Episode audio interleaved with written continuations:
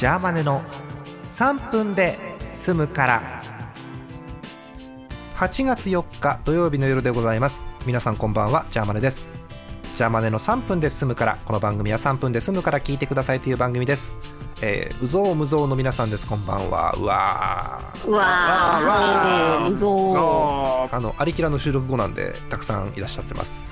えー、さて、えー、もう3分では同じになりました。今日はこの話題です東京ケーキ、はい、うん、今日から来た方はなんじゃそりゃって話なんですけどえっと北海道にいた頃にですねえー、北海道神宮とかいろんなとこのお祭りなんかに行くと出店がわっと出ててその中にとんでもないものを私発見したんですよ。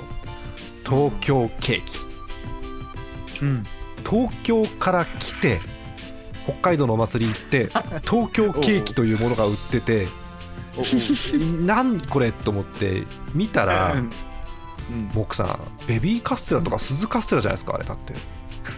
これこれさ、うん、東京ケーキって言うんだってのを俺ぶっちゃけ今知ったんですけどこれベビーカステラはあるよね。ベビーカステラ鈴カステラが多分あの有名な呼び方だと思いますよ多分この辺が。ああでもそう言われてみればそんな屋台あった気がするな。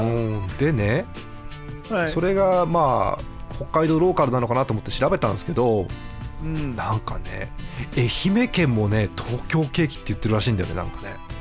愛媛。言ってるらしいね。へえそうなんだ東京ケーキなのに愛媛名物なのね。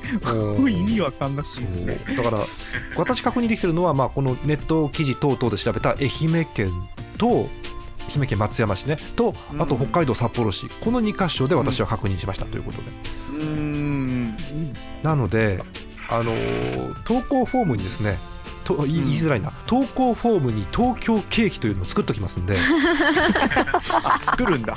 専用に。東京ケーキ情報がもしありましたらお送りください。はい。北海道確かにあったなこんなのな、うん、うん、はあ木さん。はい。もうね3分これで終わりなんですよこれでもうあマジですか？もう終わんの、うん、早い3分モクさん今日お別れの挨拶モクさんして今日。マジで？マジで？マジで、お願い。どうぞどうぞどうぞ。やめようよ5分やろうよ。えー、まだいけるって。まだいけるって。バイバイ。バイバイ